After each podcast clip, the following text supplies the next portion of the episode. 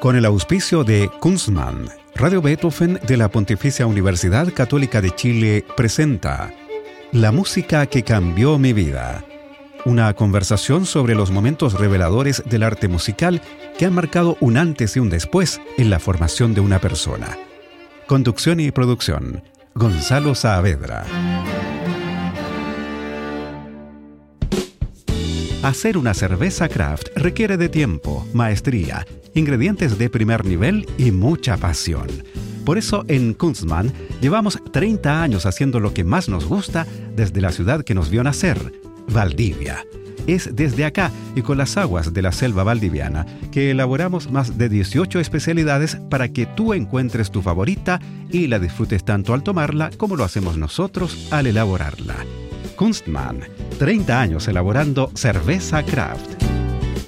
¿Cómo están? Bienvenidas y bienvenidos a este espacio de conversación y música en que nuestros entrevistados comentan sobre esos compositores, esas piezas, esos intérpretes que han marcado un antes y un después en su formación.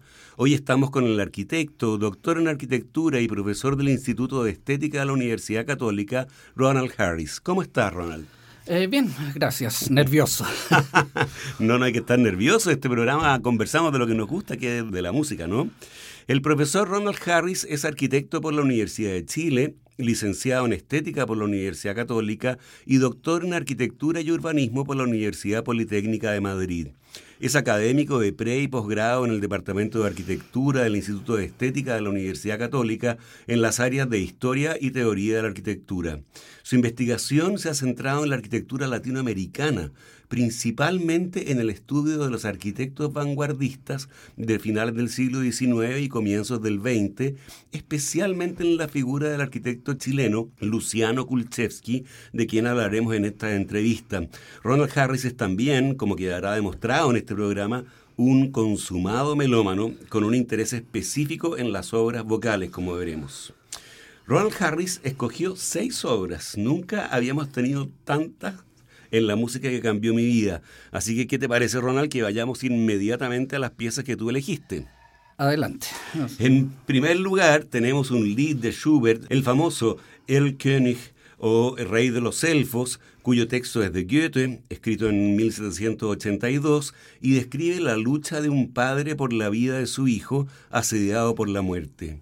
En el poema y en la canción se escuchan cuatro voces, la de un narrador, la del padre, la del hijo y la del rey de los elfos. De hecho, él o la cantante debe dar cuenta de este diálogo cambiando de registro.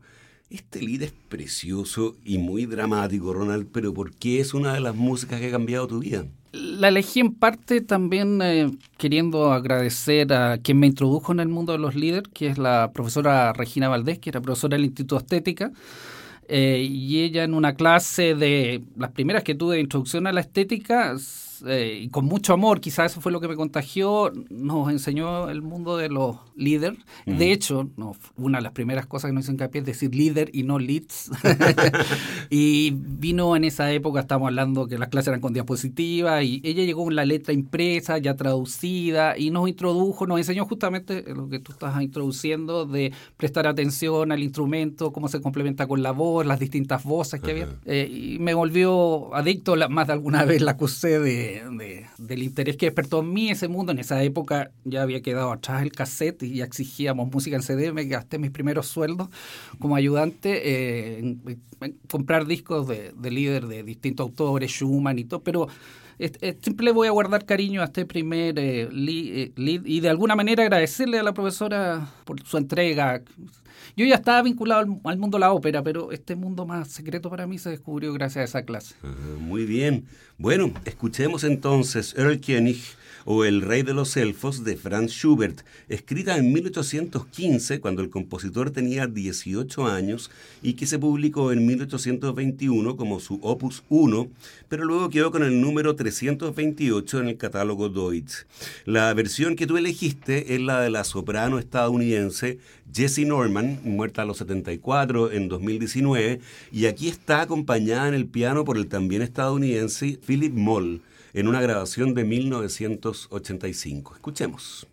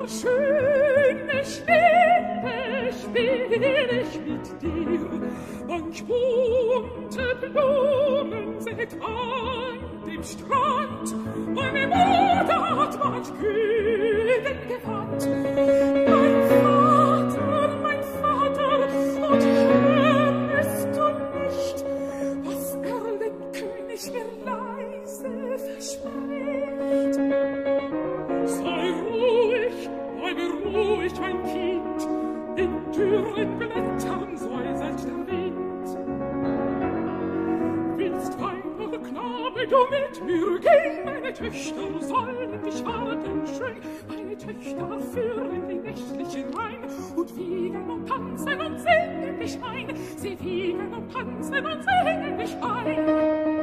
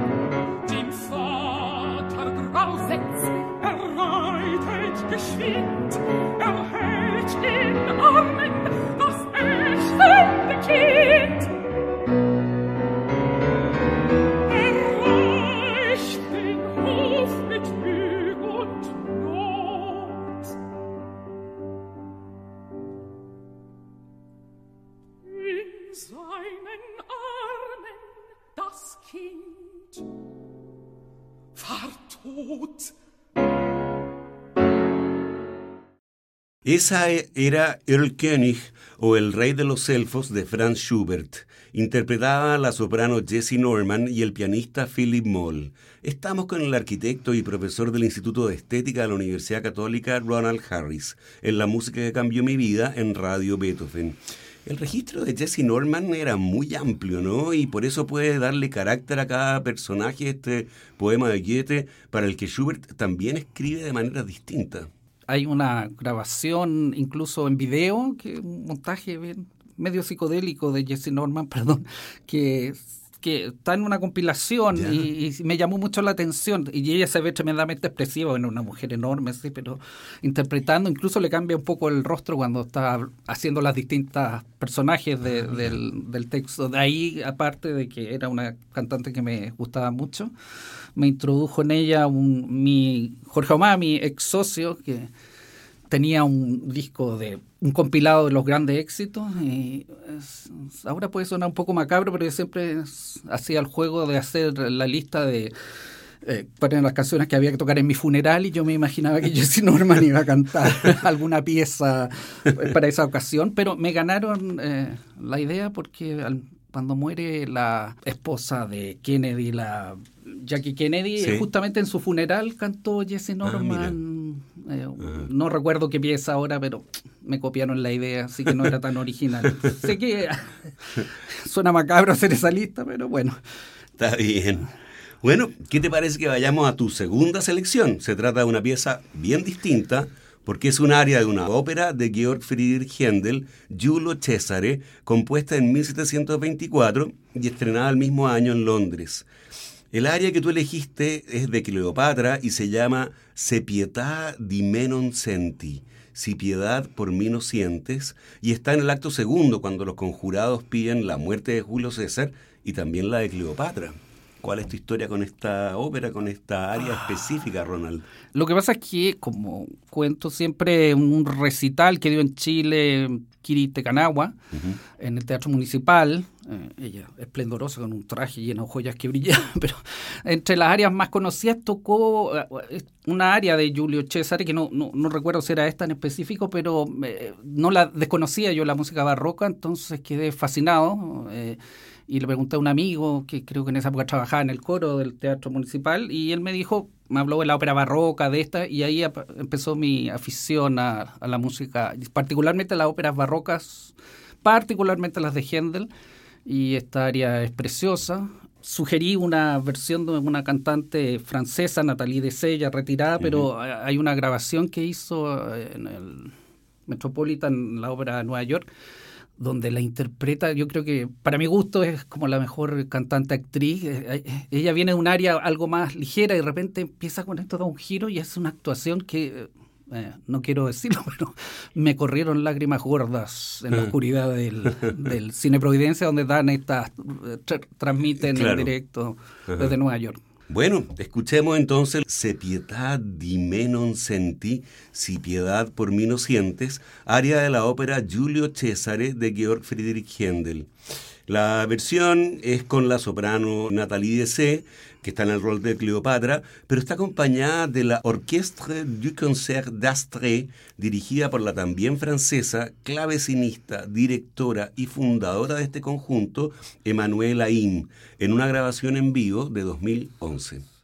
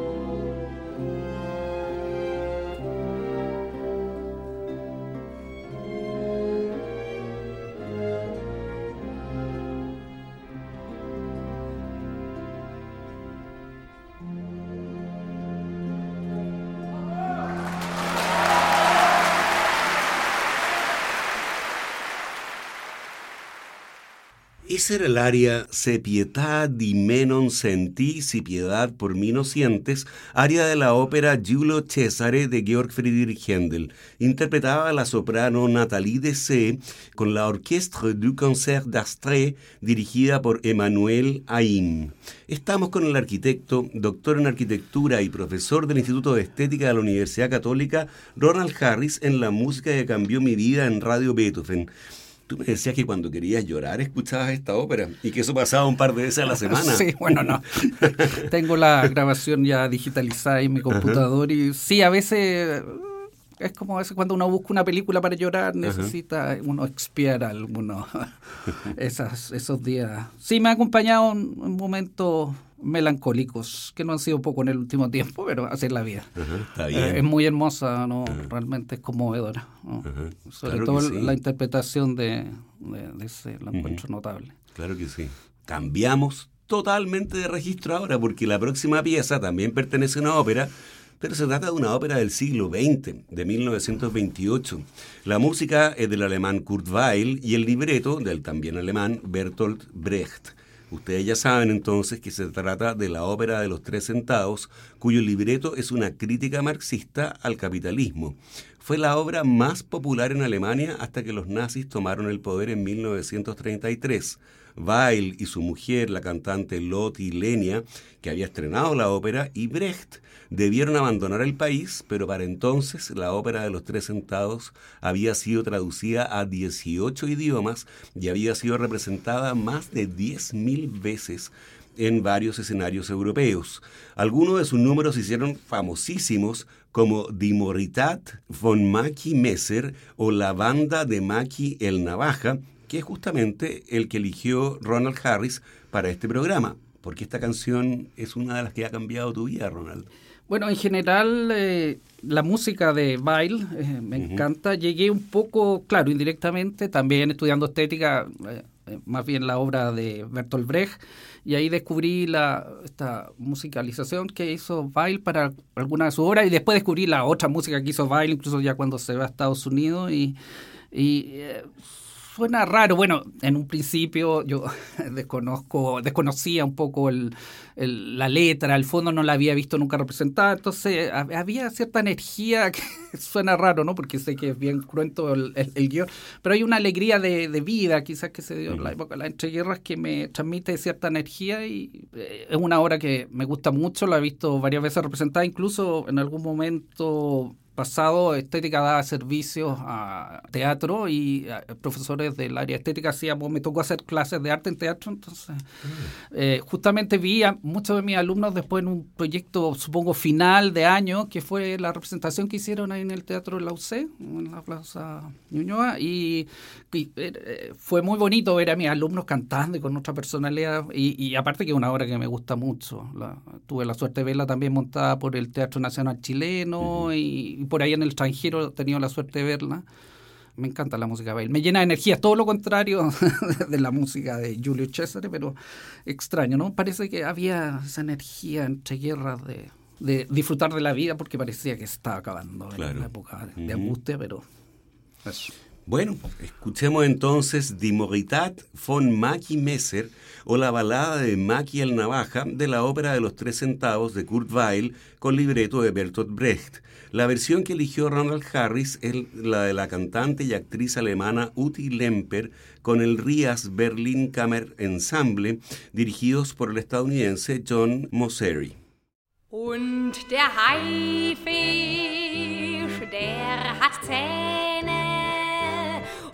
die trägt er im Gesicht. Und McKeith, der hat ein Messer, doch das Messer sieht man nicht.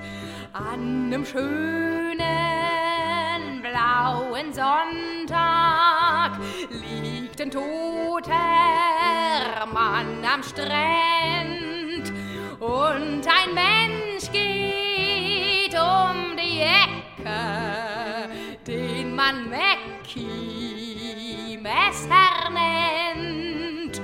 Und Schmulmeier bleibt verschwunden so mancher reiche Mann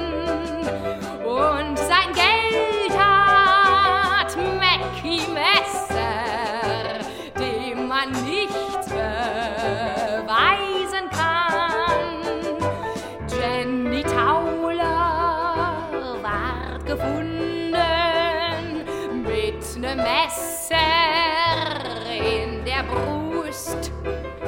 Und am Kai geht Mackie Messer, der von allem nichts gewusst. Und das große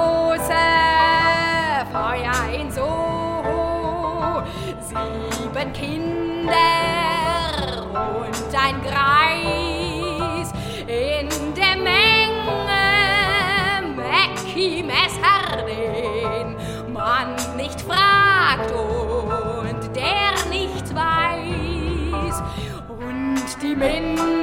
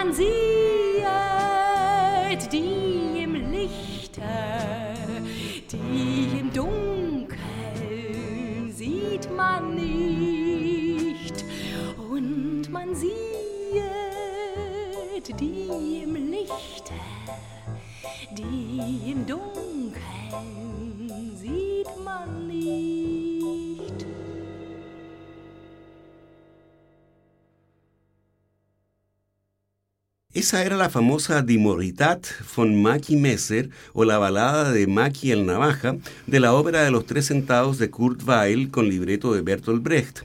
La versión era la de Ute Lemper con el Rias Berlin Kammer Ensemble dirigidos por John Mosseri.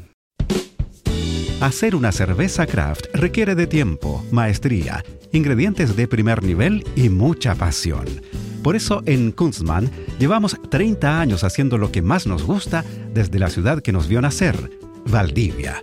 Es desde acá y con las aguas de la selva valdiviana que elaboramos más de 18 especialidades para que tú encuentres tu favorita y la disfrutes tanto al tomarla como lo hacemos nosotros al elaborarla. Kunstmann, 30 años elaborando cerveza craft.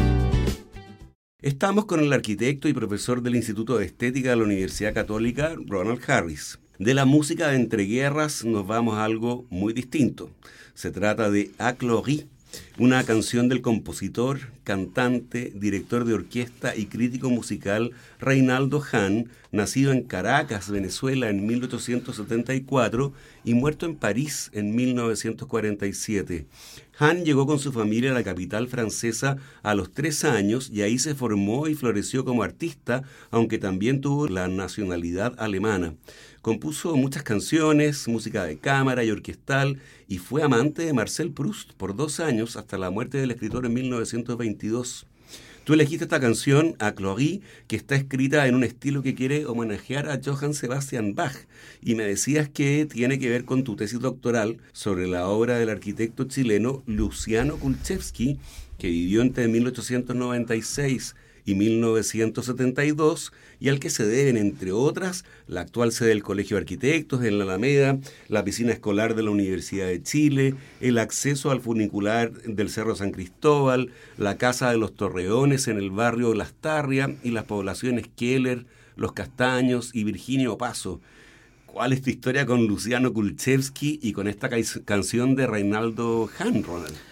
Eh, bueno, la verdad tratando de llevar a la práctica lo que aprendí en estética y enseñamos a la vez ahora en estética, de, de, de imbuirse de, de, un aspecto más amplio a nivel artístico. En este caso mi interés era el Art Nouveau en un principio, donde obviamente Luciano Kulczewski es señero en nuestro país. Eh, busqué ambientarme con canciones supuestamente que eh, estaban vinculadas a la Belle Époque y ahí descubrí Eh, particularmente el disco, si es que la versión que vamos a escuchar de Susan Graham y la versión que ella hace es preciosa, eh, esta intérprete norteamericana, y nada, me encantó, eh, eh, muy hermoso, y bueno, me traté de escuchar más, tiene esa cosa un poco melancólica, incluso no sé, perdón, en mi opinión, relamida, ya un poco pasada de tono, que era un poco como se entendía la Nouveau en sus décadas finales, que, que es como el último estilo en términos formales, ya medio decadente frente a las propuestas que estaban presentando las vanguardias. Entonces, Más racionales. Claro, hay algo ahí y por eso llegué a esta música. Traté, trataba de ponerla mientras escribía mi tesis, tratando a ver si me inspiraba de alguna manera, pero Muy bien. Escuchemos entonces la canción A Clory del compositor francés venezolano de origen Reinaldo Hahn. Interpretan la mezzosoprano estadounidense Susan Graham y el pianista británico Roger Vignol.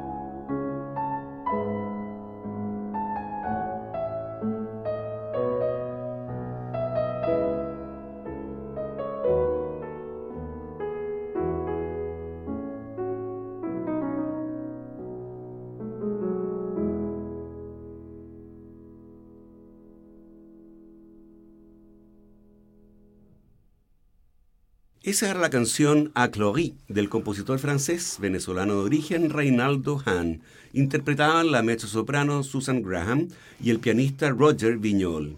Estamos con el arquitecto, licenciado en estética, doctor en arquitectura y profesor del Instituto de Estética de la Universidad Católica, Ronald Harris. La siguiente mm, selección de Ronald para este programa es la cuarta de las cuatro últimas canciones de Richard Strauss, compuestas en 1948, cuando Strauss tenía ya 84 años. Se trata de Im Abendrot, o En el ocaso, con texto de Joseph von Eichendorff. Música magnífica, desde luego, pero ¿por qué esta es una de las músicas que ha cambiado tu vida? Ah, nuevamente me remonto a mi estudio en estética. eh, me tocó hacer mi trabajo final para recibirme como licenciado en esa época en la obra del cineasta eh, David Lynch, pero estamos hablando hace harto tiempo, todavía no era quizás tan conocido.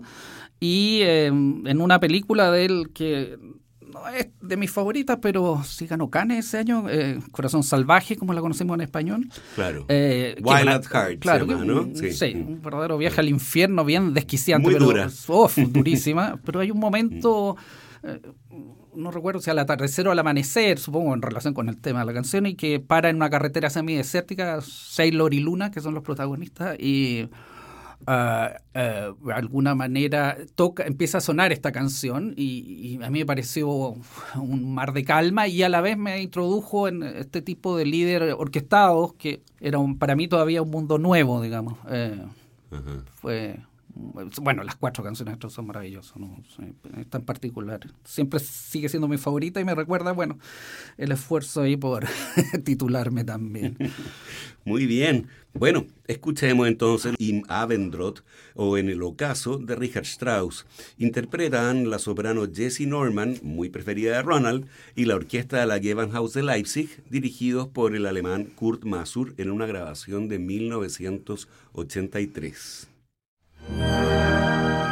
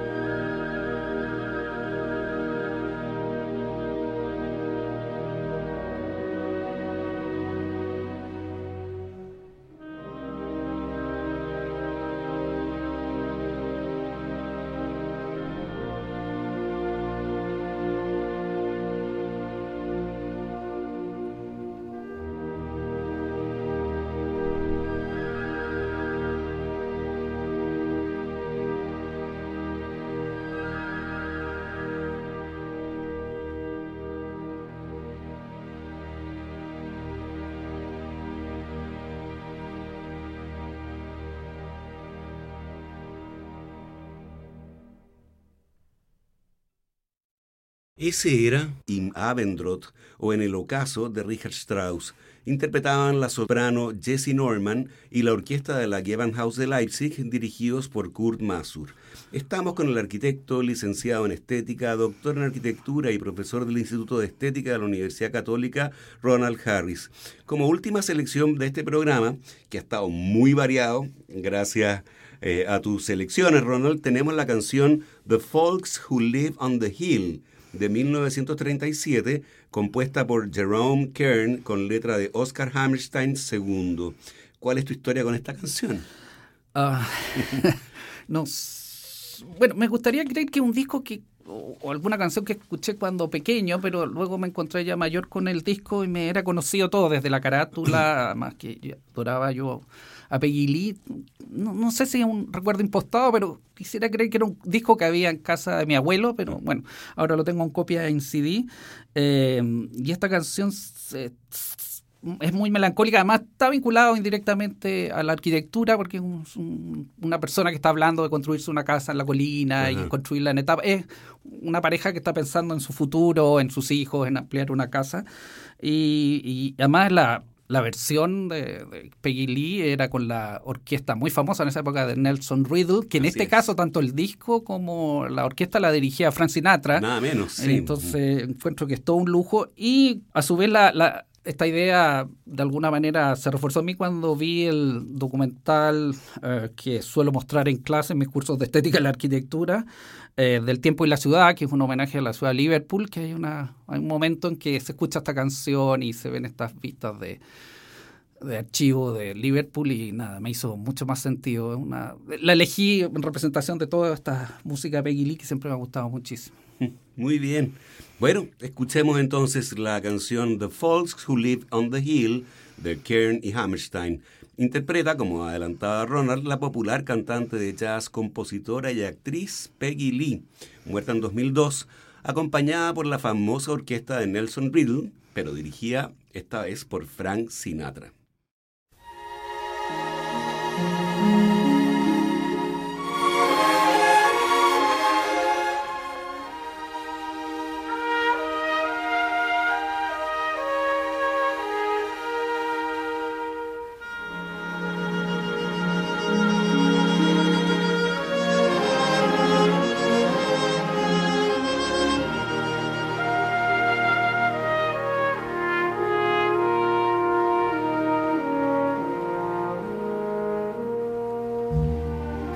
Someday we'll build a home on a hilltop high. You and I, shiny and new, a cottage that two can fill.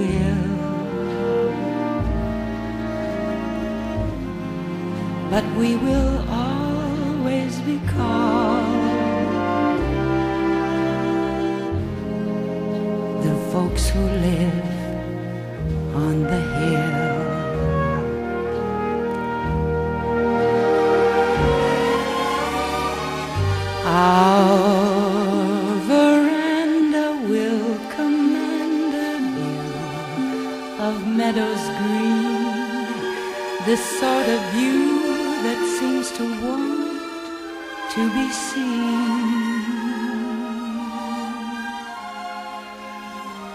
And when the kids grow up and leave us, we'll sit and look at that same old view, just we two, baby. To be Jack and Jill. The folks who like to be called what they have always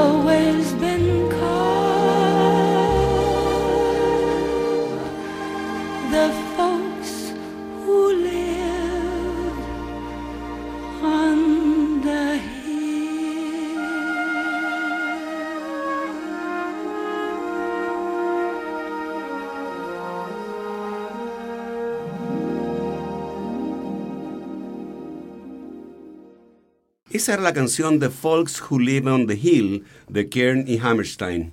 Interpretaban Peggy Lee y la orquesta de Nelson Riddle, dirigida por Frank Sinatra.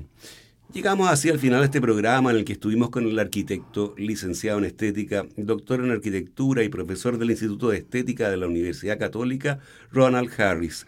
Yo te quiero dar las gracias, Ronald, por haber querido participar en la música que cambió mi vida y por las muy interesantes historias que te ligan a estas variadas músicas que hemos escuchado hoy. Eh, no, gracias a ustedes por la invitación, es casi un sueño. Eh, es muy parecido cuando joven publicaron una carta mía en la revista Mampato, esto de venir a un lugar que uno siempre escucha que es la radio Beethoven.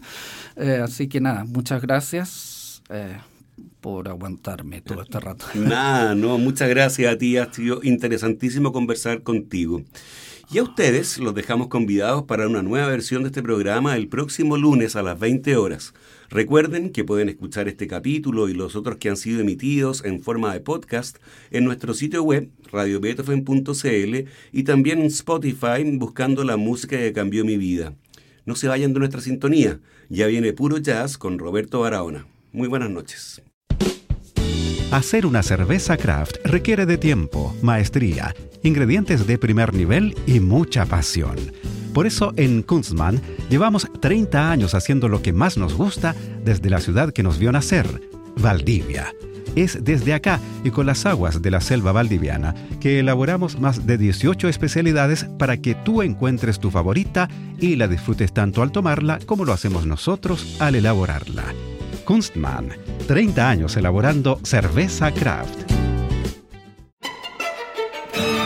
Con el auspicio de Kunstmann, Radio Beethoven de la Pontificia Universidad Católica de Chile presentó La música que cambió mi vida.